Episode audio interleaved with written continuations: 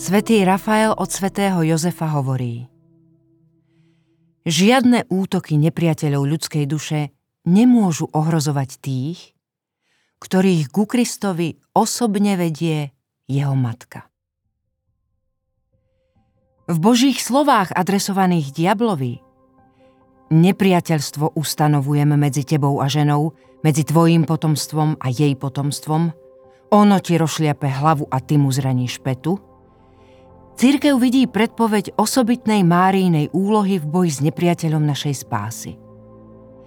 Vidí v nej nezastupiteľnú sprievodkyňu po duchovných chodníkoch, vedúcich ku Kristovi. Pápež Pius X napísal Neexistuje bezpečnejšia ani ľahšia cesta, ako je cesta Panny Márie.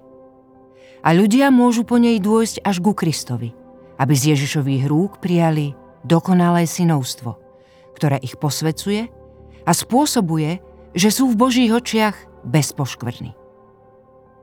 Nikto na svete nepoznal Ježiša do takej hĺbky ako Mária. Nikto nie je lepším učiteľom a lepším sprievodcom v poznávaní Krista. V dôsledku toho nikto nespája ľudí s Ježišom účinnejšie ako Svetá Panna. Celá mariánska úcta v cirkvi vedie čoraz hlbšej jednote s Kristom.